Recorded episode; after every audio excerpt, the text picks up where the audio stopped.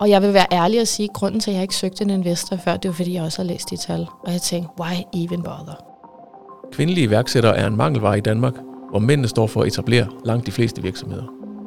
Samtidig investeres der meget lidt risikovillig kapital i virksomheder, startet af kvinder. Men hvordan går man så til markedet som kvindelig iværksætter, og hvordan gør man sin virksomhed til en succes? Jeg hedder Mille Skjold Madsen, og jeg er stifter og grundlægger af Økonomista, som er et finansmedie med et kvindeligt perspektiv, der både udkommer på tryk og digitalt. Mit navn er Claus Todesen, vært på Selskabsdialogen og redaktør på Market Connect.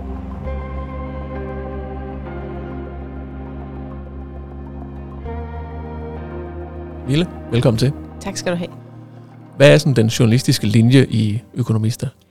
Jamen det er, at vi øh, skriver om alt, der handler om øh, penge og, øh, hvad hedder det, og økonomi. Altså det kan både være ens øh, nære, øh, egen private økonomi, men det kan også være, hvad der foregår ude i verden.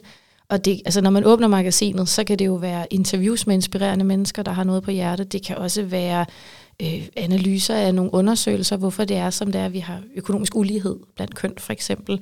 Men det kan også være tips til, hvordan du får en bestyrelsespost, eller forhandler en højere løn, eller hvad du skal kigge efter, når du køber din første bolig. Man kan sige, at meget af indholdet bliver jo lavet i samråd med læserne, fordi vi har jo online redaktionsmøde, hvor de kan byde ind med idéer, så utrolig meget af indholdet kommer faktisk fra efterspørgsel. Hvad var dine tanker med at starte Økonomista i sin tid? Øh, mine tanker med at starte Økonomista, det var faktisk lidt en, måske en tilfældighed, kan man sige. Jeg sad ligesom alle andre der i marts måned i tyve tyve hjemme i lejligheden med to små børn og en mand, og ingen af os kunne arbejde, så der var masser af tid til nogle tanker. Og jeg var faktisk på vej ud af barsel nummer to og skulle faktisk ud og finde ud af, hvad jeg skulle med mit arbejdsliv. Og jeg havde så haft nogle, nogle jobs før det her, og også dengang man bloggede om privatøkonomi og holdt et foredrag om det, men det var ikke gået sådan super fantastisk. Så jeg var faktisk ved at lægge den der virksomhed i graven. Og så sidder vi derhjemme, og ved ikke, hvad vi skal gøre, og så får vi åbnet sådan en flaske rødvin en aften, da børnene sover, og så siger jeg lige pludselig til min mand, øh, nogen burde altså starte sådan et magasin for kvinder om penge, fordi det har vi altså brug for. Vi gider ikke høre mere om øh, slankekurer og efterårstrends og øh, hvad vi skal pakke i kufferten til ferien. Altså, vi vil sgu også gerne vide noget om aktier og, og privatøkonomi, og, øh, og hvordan vi forhandler vores løn og alle de her ting. Og så siger min mand, men det, det skal du da bare starte så. Så siger jeg, men du er sindssyg, vi har jo ikke nogen penge, og jeg havde toogtyve tusind på en opsparing. Øh, men vi havde ikke noget at lave, så jeg kunne lige så godt sidde og brainstorme på den her idé. Øh, så det gjorde vi i to uger, og så lancerede jeg en crowdfunding-kampagne øh, for at skaffe pengene til at trykke det første øh, magasin. Og øh, ja, så udgav jeg det, og øh, i dag, tre år efter, der er vi øh, ude fire gange om året, udgiver vi magasinet, og det er ude i et hundrede og tooghalvfjerds butikker landet over, kan også købes online. Og så har vi lige for nylig lanceret øh, en digital udgave af Økonomister, som øh, er et ugentligt nyhedsbrev øh, med gode finansnyheder og live interviews og alt muligt.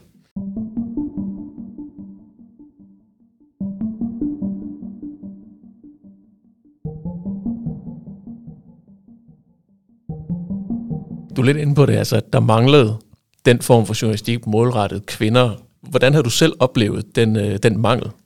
Altså, jeg har jo selv øh, helt tilbage fra mine øh, praktikdage øh, som journalistpraktikant, der, øh, der arbejde, var jeg inde i Finansforbundet, hvor at jeg fik lov til at sidde og skrive om rigtig meget økonomistof, så det var lidt der, i, altså interessen for det her emne blev vakt for mig, og det var super fedt, men når jeg så ud i landskabet, så, så synes jeg bare nogle gange, at selvom jeg interesserede mig for det her emne, så manglede der bare relevante artikler for mig som kvinde, og på en måde, hvor jeg havde lyst til at læse om det, fordi at jeg synes, der har været sådan en meget stereotyp måde at lave økonominyheder på, hvor det handler om vækst og omsætning og jamen, alt det her med, at pengene er pengene. Altså, jeg synes jo, der mangler noget finansjournalistik i, jamen, hvad er det, vi kan med de her penge, eller hvad er det, der gør os lykkelige? Altså, øh, når nogen har omsat for hundrede millioner, har de det fedt, mens de gør det? Altså, det synes jeg også er et relevant spørgsmål at stille. Og også for eksempel det her med, når der engang imellem kommer de her undersøgelser med, eksempel, der var den her med, at kvinder øh, arbejder for meget deltid, og det er jo ikke særlig godt for vores øh, B N P og alt det her. Og så var det det her med løsningen af, at bare kvinder skal arbejde mere, for eksempel. Så kunne jeg læse det i nogle af de andre nye medier. Og der sidder jeg jo selvfølgelig med tanken om, jamen grunden til, at vi kvinder ikke, ikke har lyst til at arbejde med det, fordi vi også lige har et fuldtidsarbejde derhjemme. Statistisk set så laver kvinder mere husholdningsarbejde derhjemme.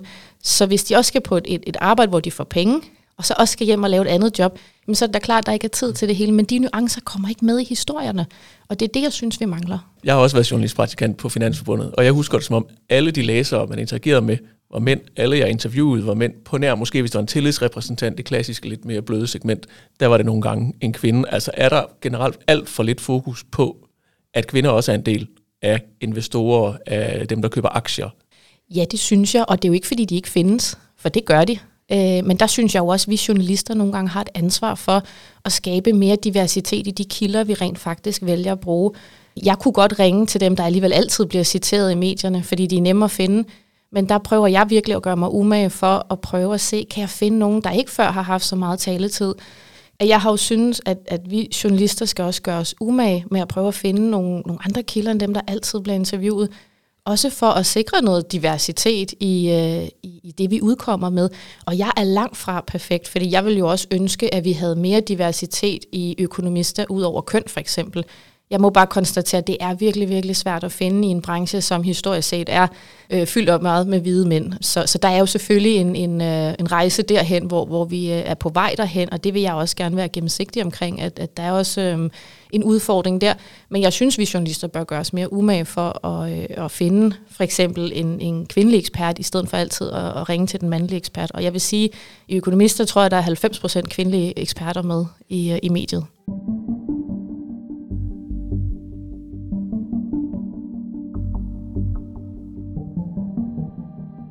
Det er jo ikke kun, når vi taler kilder og eksperter, at det er mændene, der ligesom er, øh, er i klart overtal. Altså ifølge Dansk Erhverv er fire procent af virksomheder bliver startet af kvinder. Altså rigtig mange kvinder kæmper jo meget med at komme frem i verden, når de øh, skal ud og lancere deres, deres virksomhed. Du er en af dem, der har gjort det. Altså hvad har du mærket af modstand på, på den konto? Altså jeg tror, øh, selvfølgelig er der altid en ydre modstand. Det tror jeg altså også, der er, hvis man er mand. Jeg kender altså også mandlige iværksættere, som har prøvet, at nogen har grint af dem, eller øh, synes, det var åndssvagt, hvad de lavede. Jeg har også prøvet mænd, der har grint af et finansmedie til kvinder, for hvorfor i alverden har I brug for det? Kan I ikke bare læse Børsen? Øh, og jeg sidder og tænker, jo, men hvis, hvis vi kunne det, så gjorde vi det jo. Og undersøgelser viser, at kvinder har brug for, når de, når de vil interessere sig for økonomi, så skal det afsenderen helst være fra en kvinde. Og at det, der ligesom er grunden til, at kvinder ikke har ligestilling i dag, der, der er nogle undersøgelser, der peger på, at det er blandt andet selvtillid omkring penge, og det er viden omkring penge. Det er det, vi mangler for at have lyst til selv at, at gå i gang med det. Og det er jo der, hvor jeg føler, at Økonomister har sin berettigelse, fordi at det kan, det kan give kvinder den viden, de har brug for, for at komme i gang med deres økonomi, og forhåbentlig også give dem den selvtillid til at turde tale højt om økonomi. Fordi jeg tror, for mange kvinder, det også handler om, at, at man er bange for at sige noget højt. Og det er jo fordi... Når, når der er det her med den ydre modstand, jeg tror også, vi har den indre modstand nogle gange som kvinder, at det hører jeg meget fra kvinder, vi skal vide alt, før vi overhovedet tør give os i kast med det, vi skal vide alt, før vi overhovedet tør sige noget højt om det, fordi tænk nu, hvis der kommer en eller anden og siger, det har du ikke hundrede procent forstand på, så trækker vi os jo ofte igen, og det er den der perfektionisme, jeg tror, vi skal, vi skal, give, vi skal sådan få sluppet den på en eller anden måde. Altså, jeg er jo på ingen måde en perfekt iværksætter, nu har jeg lige siddet her, i forbindelse med lancering af det digitale, og så kiggede nogle af de gamle magasiner igennem, hvor jeg tænker, hold nu kæft, hvor så det ud for tre år siden. Altså, der kan jeg da godt synes, det ser lidt federe ud i dag, men selvfølgelig gør det da det. Der skal være sket en forandring på tre år. Og det er det samme med økonomi og kvinder, øh, og også at drive virksomhed. Vi skal bare starte et sted og komme i gang. Så jeg tror, lige nu er jeg i hvert fald selv meget optaget mere af den indre modstand, end, end den ydre. Altså, du er lidt inde på det, det her med, hvorfor læser man ikke bare Børsen? Altså, det er vel også en klassisk øh, tilgang, når markedet er skræddersyet til det, man selv efterlyser. Jeg tror altså også, der er nogle kvinder, der læser Børsen. Selvfølgelig er der det. Men dem, jeg får ind hos mig, og det, de skriver til mig, det er, tak Mille, for at sige tingene, sådan som jeg har brug for at høre dem. Og det må jo være et tegn på, at sådan som det bliver kommunikeret nu her, det er så ikke en måde, man har lyst til at høre det på. I hvert fald ikke min målgruppe. Og, øh, og det tror jeg også har meget at gøre med, hvem er det, der er afsenderen, ikke? Fordi at det er jo så, så er vi tilbage til det her med, at kvinder har ofte brug for at høre det fra andre kvinder. Og det er jo det her, jeg siger ikke, der er jo selvfølgelig også kvinder ansat på Børsen, men, men det er jo det, er det her med, at de kan se, når Mille er ligesom mig, altså vi, vi er den samme type, ikke? Altså Mille går også ned og handler second hand, ikke? Mille kører også rundt i en, en gammel lortebil for at få råd til sin virksomhed, ikke? Altså, jeg er meget transparent med, hvem jeg er, og hvad det er, man får fra mig, og jeg tror, det er det, som der er rigtig mange, der godt kan lide.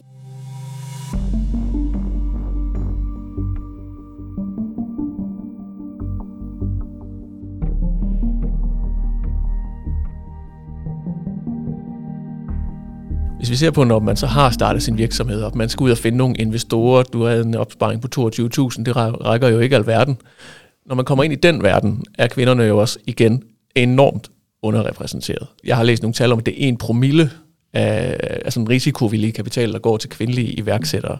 Er det noget, du har oplevet? Ja, og jeg har, så er vi tilbage ved den her indre modstand, fordi jeg var ret længe om at finde en investor, faktisk. Jeg var to år inde i min virksomhed, og det var faktisk ikke engang øh, med vilje, at jeg skulle have den første investor. Og jeg vil være ærlig og sige, at grunden til, at jeg ikke søgte en investor før, det var, fordi jeg også har læst de tal. Og jeg tænkte, why even bother? Altså, jeg kan, det, jeg kan bruge tre måneder på at rende rundt og prøve pitche til det her, til nogle investorer, og så vil de helt sikkert ikke gider at investere i min virksomhed, eller jeg kan bare prøve at tjene nogle penge. Og det ærger mig i dag, når jeg ved det, jeg ved i dag, fordi at det er faktisk slet ikke så farligt, og der er faktisk min oplevelse, rigtig mange investorer, der gerne vil investere i, i kvinder, også solo-founded, altså kvindelige virksomheder. Men jeg tror, jeg simpelthen bare havde hørt de tal, og var blevet så negativ og tænkte, så kan det også være lige meget. Øhm, og min første investor, det var et tilfælde. Jeg ringede faktisk, eller skrev til ham, fordi jeg skulle have et forretningsråd. Han havde skrevet ud på sin LinkedIn, man kunne altid bare skrive for et godt råd. Og jeg sad alene i min virksomhed og tænkte, jeg ved ikke, hvem jeg skal spørge om de her ting, jeg går og tumler med, fordi at min familie er totalt fedt hæppekor, men de er jo ikke forretningsudviklere. Øhm, så skrev til ham en sen torsdag aften, på løbet, jeg ved ikke, hvad jeg skal gøre, A eller B. Du virker flink, har lyst til at hjælpe mig med at svare på det. Og så skrev han, kom forbi på mandag. Og så ender vi med at sidde og snakke i halvanden time. Og så siger han lige pludselig, Mille, det er jo en pissefed virksomhed, du har. Det vil jeg altså gerne investere i. Og det havde jeg aldrig overvejet, at jeg skulle have en investor. Så, så det kom så ind der. Øh, man kan så sige her, anden gang vi kørte en investeringsrunde i foråret, og hen over sommeren, der var det meget mere strategisk, fordi at nu skulle ligesom øh, gå fra at være startup til at være scale-up, og det var også nogle andre slags penge, det krævede. Øh, også nogle andre kompetencer, jeg var ude og lede efter. Øh, så der gik vi jo meget mere strategisk til værks med pitch deck og, og det hele. Men hvordan gjorde du rent lavpraktisk? Altså en ting er, at man selv tager fat på en, som så viser sig at gerne vil investere. Det er jo sådan lidt lucky punch måske. Men når man sådan selv skal aktivt ud og finde, altså hvor, hvor, hvor, hvor startede du? Jamen, altså jeg gik faktisk meget strategisk til værks. Øh, det startede med, at øh, jeg i samarbejde med min første investor lavede et, øh, et pitch deck. Altså, og det brugte vi ekstremt lang tid på. Virkelig, virkelig lang tid. Og vi brugte rigtig lang tid på at lave budgetterne bagved. Sådan så det øjeblik, vi gik ud og sagde det her til folk, så kunne vi levere alt det materiale, de kunne have brug for. Fordi der er ikke noget værre, end at man sender et pitch deck til nogen, og de så siger, fedt, kan du komme i morgen? Øh, tag også lige forresten øh, driftbudget og likviditetsbudget og det hele med, og man står der og siger, øh, det ved jeg ikke. Det, det er bare ikke super fedt. Så vi havde gjort alt klar, inden vi trykkede på knappen. Og så gjorde vi det, at vi rent strategisk listede alle dem, vi gerne ville øh, række ud til, og så rækkede vi ud til dem. Og så øh, var nogen, der meldte tilbage, nogen meldte ikke tilbage. Øh, jeg vil sige, dem, der meldte tilbage og sagde nej tak, det var ikke, fordi det var en dårlig idé, eller jeg var Øh, En, en dårlig investering, det er simpelthen, fordi markedet var, som det var. Du har taget fat i nogen, og de har sagt uh, A eller B. Men hvad gør man derfra? Jamen altså, så hvis det er nogen, der siger, har lyst til at komme ud og pitch for os, jamen, så tager man derud og pitcher. Og så øh, kan man jo godt fornemme, om de synes, det er fedt eller ikke synes, det er fedt. Og øh, baseret på det, så, øh, så begynder man jo måske at indlede en, en snak om, øh, jamen det her virker interessant, og det er noget, vi skal gå ind i. Og så begynder de der forhandlinger jo, og hvor mange procenter, og hvad skal det, værdien af det være, og, og, og så, så er der jo due diligence og alt det her. Det kan der gå ret lang tid med, faktisk. Men jeg vil sige, fra vi startede her i foråret med at sende pitches ud, til der lå en underskrevet kontrakt på bordet, der gik to og en halv måned. Og det er ret kort tid i den her verden. Altså det her med at skaffe investorer, det er jo noget, alle et eller andet sted bøvler med. Det er jo de færreste, der har et produkt, der er så godt, at man er dårlig nok selv behøver at være, være opsøgende. Men hvad var svært for dig i den, øh, i den situation? Altså du fortalte det her om, at du tænkte, ah, det kan slet ikke lade sig gøre. Du kender tallene. Men man gør det jo alligevel. Men der må alligevel også have været nogle bump på vejen, selvom det var en kort proces. Selvfølgelig er der det. Øh, og jeg vil, jeg vil sige, dem der sidder og siger, at de har en perfekt virksomhed, det tror jeg, de lyver om. Fordi altså alle har jo udfordringer i deres virksomhed. Det har jeg også. Altså jeg er jo også et meget transparent menneske, øh, og jeg kan godt lide at, at gøre forretning på den måde også. Så jeg er altid meget ærlig omkring, det her, det går pissefedt, det her har vi nogle udfordringer med, eller det her, vi har brug for noget hjælp. Fordi man kan lige så godt sige det, fordi de skal nok opdage tingene alligevel. Altså, og nu er det ikke, fordi jeg har sådan skeletter i skabet eller noget, men, men alle virksomheder har jo et eller andet, hvor de siger, her, her kunne vi sgu godt lige gøre det federe, ikke?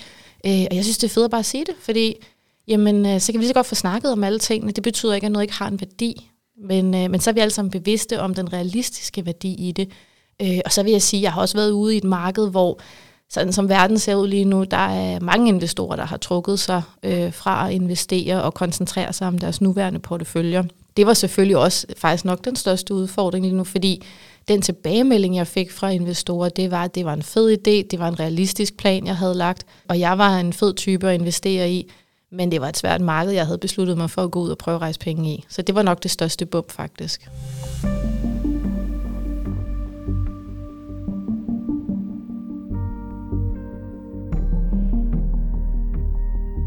Du har også rejst penge på andre måder. Altså, jeg ved, at du har været igennem det, der hedder She's Next, fra, som er et legat fra Visa, der gav ti tusind euro.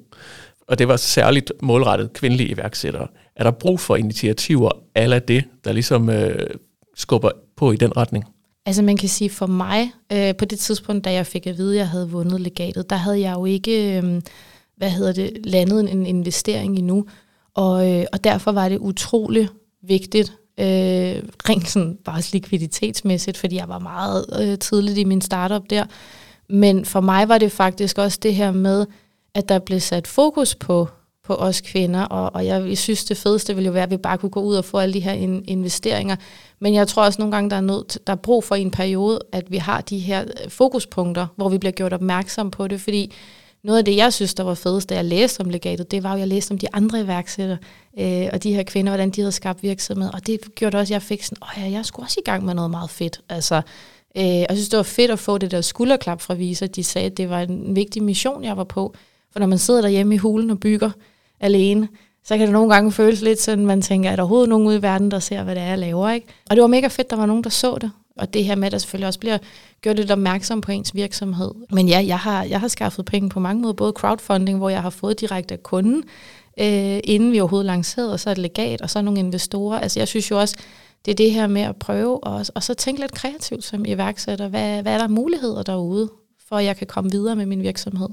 Nogle gange, så kan den her slags ting jo også blive sådan lidt en selvforstærkende effekt. Altså man hører hele tiden om, hvor svært det er at skaffe kapital. Man tænker, det kan jeg slet ikke øh, overskue at gå i gang med. Tænker du, at der er mange, der også sidder netop, som du selv gjorde, og tænker, jamen det, det er et marked, det finder jeg aldrig ud af. Jeg, jeg gør det på min egen måde udenom. Jeg havde faktisk en øh, konkret snak med øh, den forhenværende iværksætterchef i Dansk Erhverv omkring det, hvor jeg faktisk snakkede med hende om, at det var, det var sådan en kæmpe udfordring, vi har i branchen, at vi er nødt til at tale om det, fordi vi er nødt til at gøre opmærksom på, at der er en udfordring her, men samtidig kan vi også risikere øh, at tabe nogen på vejen ved at tale om det på den her måde. Øh, og der talte jeg faktisk med hende om øh, det her med, hvordan kan vi prøve at skabe et, øh, altså også sådan et lidt inspirerende miljø øh, omkring det. det. Det synes jeg også var ret interessant at prøve at finde ud af, altså, og, og det er jo det, jeg kan ikke, nu skal jeg jo ikke på nogen måde være politisk eller øh, organisatorisk på den måde, men, men det er jo det, jeg i hvert fald selv prøver at være inspirerende for andre og sige, det kan lade sig gøre, og det kan også godt lade sig gøre, selvom du har Øh, to børn og, og skal have det hele til at fungere derhjemme også. Og det er jo også det, jeg sådan er meget aktiv ved siden af virksomheden på Instagram for eksempel, omkring hele rejsen og, og hvordan jeg gør det. Man kan sige, der er jo også kommet noget ud af det. Der er kommet investorer med ombord. Du er ude i snart to hundrede butikker rundt omkring. Altså, hvad er næste skridt for, for Økonomister? Jamen altså, næste skridt er jo, at øh, det digitale tager fart og, øh, og bliver det, som jeg hele tiden har gået og haft en, en vision om, at magasinet er super fedt til at sidde derhjemme og, og hygge og blive inspireret med en kop kaffe, men, men det, det digitale skal ligesom løfte øh, mediet til et nyt niveau, hvor at vi også kan fokusere på nogle lidt mere aktuelle emner og prøve at give dem et kvindeligt perspektiv, øh, eller også bare et andet, øh, en anden vinkel på det, som man måske ikke lige havde, havde tænkt eller læst i nogle af de andre medier. Og øh, nu starter vi med et, et ugentligt nyhedsbrev, men øh, drømmen er jo selvfølgelig øh, i takt med, at vi vokser, at det kan blive til endnu mere end det. Du var lidt inde på det i starten, det her med, at den journalistik, der typisk blev lavet til kvinder, det var lidt sådan noget hyggejournalistik. Øhm, har du været bange for selv at falde i den kategori? Nu siger du det med at sidde og, og hygge med en kop kaffe hjemme i, i sofaen og læse dit magasin. Ja, hundrede procent. Øh, men, øh, men man kan sige, da jeg startede for tre år siden, der synes jeg bare, at det at lave noget om økonomi til kvinder så målrettet, det var sådan meget anderledes. Altså det, det var der slet ikke nogen der andre, der gjorde. Og jeg var, jeg var nok sådan lidt, åh, jeg skulle ikke falde i, i lave sådan noget til, altså du ved, det skulle ikke være børsen to punkt nul øh, eller, eller noget i den stil. Øh, og også fordi jeg havde sådan en vision om, at hvis jeg kan få kvinder til at sidde og have lyst til at hygge med det. Altså, det er en rar oplevelse. Det er, det er noget, hvor man faktisk synes, det er fedt. Det er der, hvor man så tager skridtet videre til det digitale, hvor vi godt kan gå lidt mere hardcore på nogle analyser og nogle refleksioner, hvad der, der sker i, i det aktuelle mediebillede.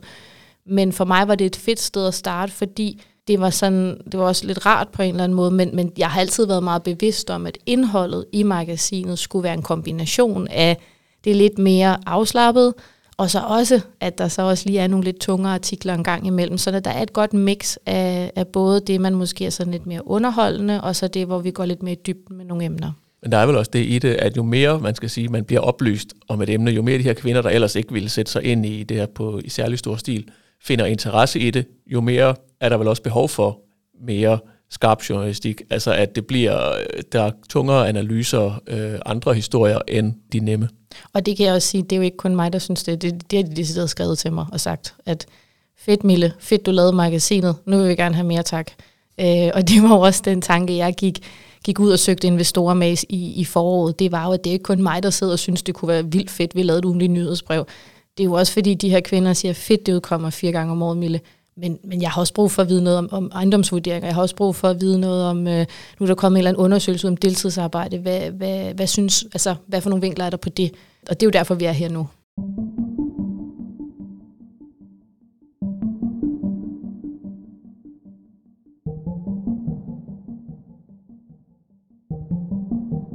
Der er jo masser af andre kvinder, der har startet virksomheder, som sidder derude, som vi lige har talt om, og bøvler med at finde nogle investorer, og finder nogen, der vil, der vil hjælpe dem på den ene eller den. Altså, hvad er dit råd til dem? Du har jo selv været der. Det er bare at skrive og spørge. Altså, selvfølgelig kan man ikke, man skal ikke bare skrive til nogen, som er sådan helt op på et eller andet, altså løvens hule-niveau nødvendigvis, fordi de får så mange opkald og beskeder hele tiden, at der vil du højst sandsynligt ikke få en feedback. Så jeg har altid gjort det, at jeg har prøvet at finde nogen, som er fem skridt længere frem end mig, i stedet for at være der, hvor nogen har fået succes, fordi de har lavet noget i ti år. Fordi der er jeg slet ikke, og de råd, de ville komme med, de ville være så fjerne for mig, fordi der er jeg slet ikke på min rejse. Så jeg har altid sørget for at finde nogen, der lige er lidt længere frem end mig, og sige, hvad var det, du gjorde de sidste tolv måneder? Og sådan har jeg bare bevæget mig stille og roligt opad de sidste tre år. Og min erfaring er også, at hvis man finder nogen, der er lidt tættere på en selv, så har de højst sandsynligt også lidt mere rådrum til at spørge, og jeg vil så sige, når man spørger folk, så skal man ikke bare sende en mail. Altså man skal virkelig gøre sig umage for at sende en mail, for jeg får også mails nu her fra kvinder, som skriver, ej, kan du ikke hjælpe mig, Mille? Og jeg vil sige, at nogle gange siger jeg ja, hvis jeg kan mærke, at den, der har skrevet beskeden, har gjort sig umage og er meget konkret med, hvad det er, de har brug for hjælp til. Men hvis man bare skriver en mail og siger, kan du ikke hjælpe mig med at gøre sådan her? Nej, det vil jeg ikke gøre, fordi at, øh, jeg skal kunne mærke passionen på den anden side. Og det er også det, jeg selv går ud i verden og spørger med. Og så vil jeg sige, det med investorer og og sådan noget. Ja, man må, man må prøve at række ud, og så kan det godt være, at man får rap over øh, nallerne, og nogen siger, hold kæft, et lortet pitch-dæk, du har lavet. Jo, jo, men så lærte vi da noget af det. Altså, øh, jeg har da de sidste tre år tit rakt ud til nogen, og det har så ikke været måske så meget med investorer, men det kan da også have været samarbejdspartner eller et eller andet, hvor nogen har sagt, ej, det er fandme dårligt det der, eller det er en for høj pris, eller et eller andet i den stil. Øh, men så har jeg da lært af det, og så er jeg gået tilbage og forfinet det, og så er jeg kommet tilbage igen. Altså, jeg har da nogen, hvor jeg har håndtet dem i to år, hvorfor de sagde ja, fordi at, øh, at jeg bare hele tiden skulle blive skarpere og skarpere på det. Og så vil jeg sige, i forhold til det med at gå ud og finde investorer, så kan en god idé være, og, og for eksempel, der findes mange af sådan nogle videoer på nettet, jeg tror, de iværksætter Danmark, der er også nogle erhvervshuse rundt omkring, hvor man kan få hjælp til at lave pitch deck, og hvor man kan, kan se videoer med, hvordan man skal gøre, og det kan jo være et rigtig fedt sted at starte, før man sender noget ud til nogen. Tænker du, at et magasin som Økonomista, er det fokus, I har, kan være med til at ændre på nogle af de her lidt skæve tal, vi har været inde på før, med alt for få kvindelige iværksættere, alt for lidt kapital, der, der går i den retning? Altså det håber jeg da. Nu vil jeg sige, jeg tror, jeg har, der, der er nok to typer kvinder, som interesserer sig for Økonomista. Der er dem, der læser indholdet for at blive klogere på deres egen økonomi, og så er der også en del, der følger mig på Instagram, fordi de selv er iværksættere, eller drømmer om at være iværksætter, og, og følger rigtig meget med i hele den der behind the scenes øh, ting.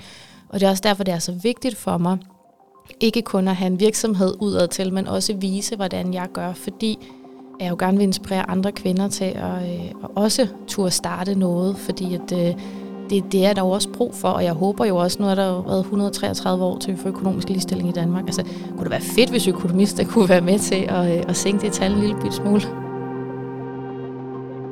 Mille, tak fordi du kom. Tusind tak, fordi jeg måtte være med. Du har lyttet til Selskabsdialogen, en podcast af Market Connect. Dette afsnit er sat sammen af Rikke Ruby, og mit navn er Claus Todesen.